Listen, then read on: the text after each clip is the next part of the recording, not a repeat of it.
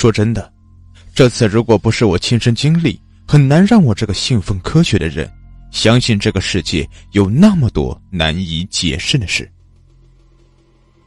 那是三年前的那个暑假，家里人为了不让我在家里宅着，硬催着我出去转转。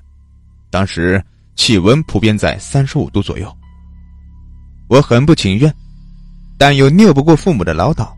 只好收拾行李，准备跑到远方表婶家避难。可就是这次的远行，颠覆了我对世界的认知。表婶家在乡下，也属于那种经济不错的家庭，早早的便盖起了二层小洋楼。因为大儿子在外出差，以及小儿子满月便夭折了，所以家里只有表婶和表叔两个人生活。他们似乎早就听说了我要来他们家，早早的便在车站接我。刚下车就看到表婶和表叔一脸和蔼的对我招手。我顶着烈日，拉着箱子缓缓的向他们走去。表叔似乎是看出了我的不情愿，跑过来对我说：“哼，小子，这里可不比你们城里啊。这里虽然没你们城里那么繁华。”但空气很好嘞。我看着表叔那一脸自豪的向我介绍，只能微笑着回应：“没办法，入乡随俗呗。”很快便回到了表叔家，走进家里，随即便感到一阵凉风吹来。只是这凉风并没有让我很舒服，反倒让我感到一丝丝凉意。我心想：这可是夏天呐，还能感到凉意？真是坐车久了，大脑都敏感了。随后，表叔带我去了为我准备好的卧室，便嘱咐我几句，便出去了。我趴在床上，回想着来时的一幕幕，却总觉得哪里不对。随即，我便摇了摇头，大概是太累了，不知怎么的，我却昏昏沉沉的睡着了。当我睁开眼，望着外面已经天黑了，肚子此时已经开始咕咕叫了。表叔表婶竟然没叫我吃饭，哼，真的是！我抱怨着，随即穿上鞋子，走到客厅。此时的客厅静的可怕，我总感觉有人在后面注视着我。我不禁摇头失笑，今天怎么了？大脑神经过敏了不成？随即，我从冰箱里拿起了一瓶酸奶，坐在桌上，一点点喝了起来。突然，一阵阵如同弹玻璃球的声音进入我的耳朵里，我心中不以为然：这屋子不是才盖起来的吗？怎么会出现老房子才会出现的现象呢？毕竟我是个信奉科学的人。鬼怪之说实在是让我难以相信。我拿着酸奶，一步步的踏上楼梯，准备去看个究竟。客厅实在是静的可怕，我从没有经历过如此安静的环境。当我一步步踏上阁楼的时候，我并没有发现什么。正准备转头，一个满脸毛发、长得像猴子的东西，正站在我的身后。我被吓得扑通一声，栽倒在地。只见那个怪物用他那毛绒的、还带着类似于粘液的手向我伸来。不知道当时的我哪来的勇气，闭着眼冲下了楼。大概动静太大，下楼的时候我发现表叔表婶从房间里面出来，问我怎么回事。当我向表叔说阁楼上面有怪物的时候，表叔一脸惊讶的说。阁楼是一直锁起来的，你怎么上去的？表叔的一席话让我如遭雷击，锁着的，那我怎么上去的？我上去的时候明明并没有锁啊！表叔似乎看出了我的疑惑，随即拉住我向阁楼走去。当我走到阁楼那扇已经锈迹斑斑的门前，一把铜锁已经锈得不忍直视。之后，我的脑子里便是一片空白，以至于表叔后来说的什么，我是什么都没听到了。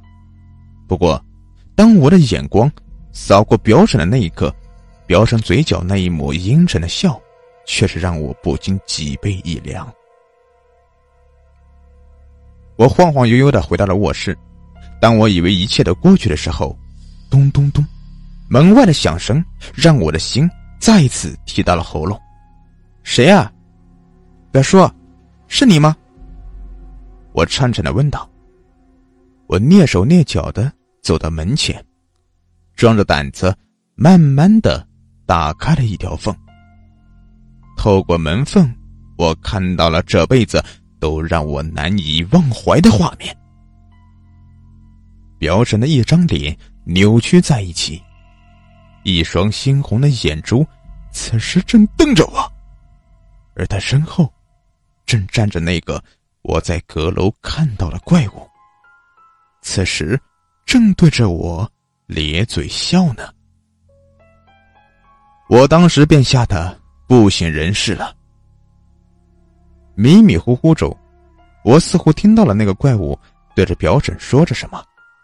后来，当我睁开眼，表叔正站在我的面前，表婶却不知道去了哪里。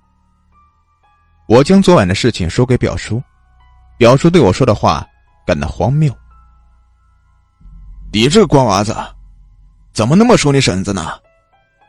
你婶子自从虎子去了那边，就像变了一个人似的，总是埋怨我没有照顾好小儿子，甚至说要杀掉我。虽然他这样，但你婶子绝对不会装神弄鬼的呀。见表叔并不相信我，我只好暗暗叹了口气。可能是我眼花了吧，表叔这才作罢，嘱咐我早点休息，不要胡思乱想。我回到卧室，实在是想不通到底怎么回事。不过我敢肯定，我所见到的绝对都是真实的。只是我说的，表叔根本不相信。没办法，我实在是受不了这里的刺激了，只好等到了天明。对表叔说：“我要回家了，朋友找我有点事。”表叔只好放弃了留我再过几天的念头，为我收拾好了行李。我坐在回家的车上，内心久久不能平息。回想到那个怪物，想到了表婶那奇怪的举动，以及那猩红的眼神和一系列的怪事，我决定再给表叔打个电话。可当我拨通了表叔的电话，另一边。却无人接听，我只能作罢。回到家里，我并没有将我所经历的告诉父母。我知道，作为文青家庭，他们是绝对不相信我所说的话，说不定我还会被送到医院去检查脑袋呢。回到家，我以为这个事情就算过去了。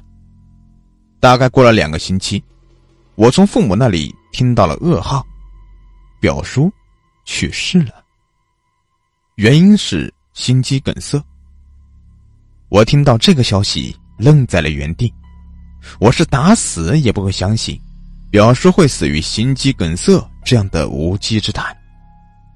我联想到了表叔之前给我说的话，以及那可怕的怪物，我的背后不禁渗出了一身的冷汗。当我三天后赶到表叔家的时候，又一个噩耗传进了我的耳朵：表婶失踪了，和那个怪物一起失踪了。听村里人说，表叔去世的当天晚上，表婶便从家门里冲了出来，逢人便问：“你看见我丈夫和儿子了吗？”当时第一次问的是隔壁李婶，李婶问他怎么回事，可是。表婶却不知道从哪里抽出来一把小刀，猛地向李婶划过去。村里人说，要不是当时人多，李婶可能就命丧当场了。听到这，我狠狠的打了个冷颤。表婶失踪了，表叔的后事只能我们这些远方亲戚来打点。表叔的葬礼出奇的顺利。当我们回家后，听说表婶已经搬出了那个村子。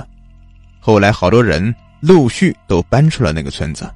听别人说，自从表叔死后，表婶其实并没有失踪，而是化成厉鬼，挨家挨户询问表叔和他儿子在哪。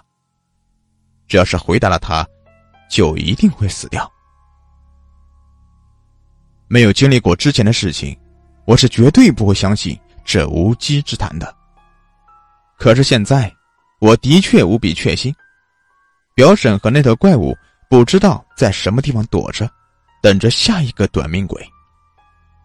当你遇到一个中年妇女带着一个奇怪的怪物，问你她丈夫和儿子去哪的时候，一定不要回答她，可能下一个死掉的便是你，是。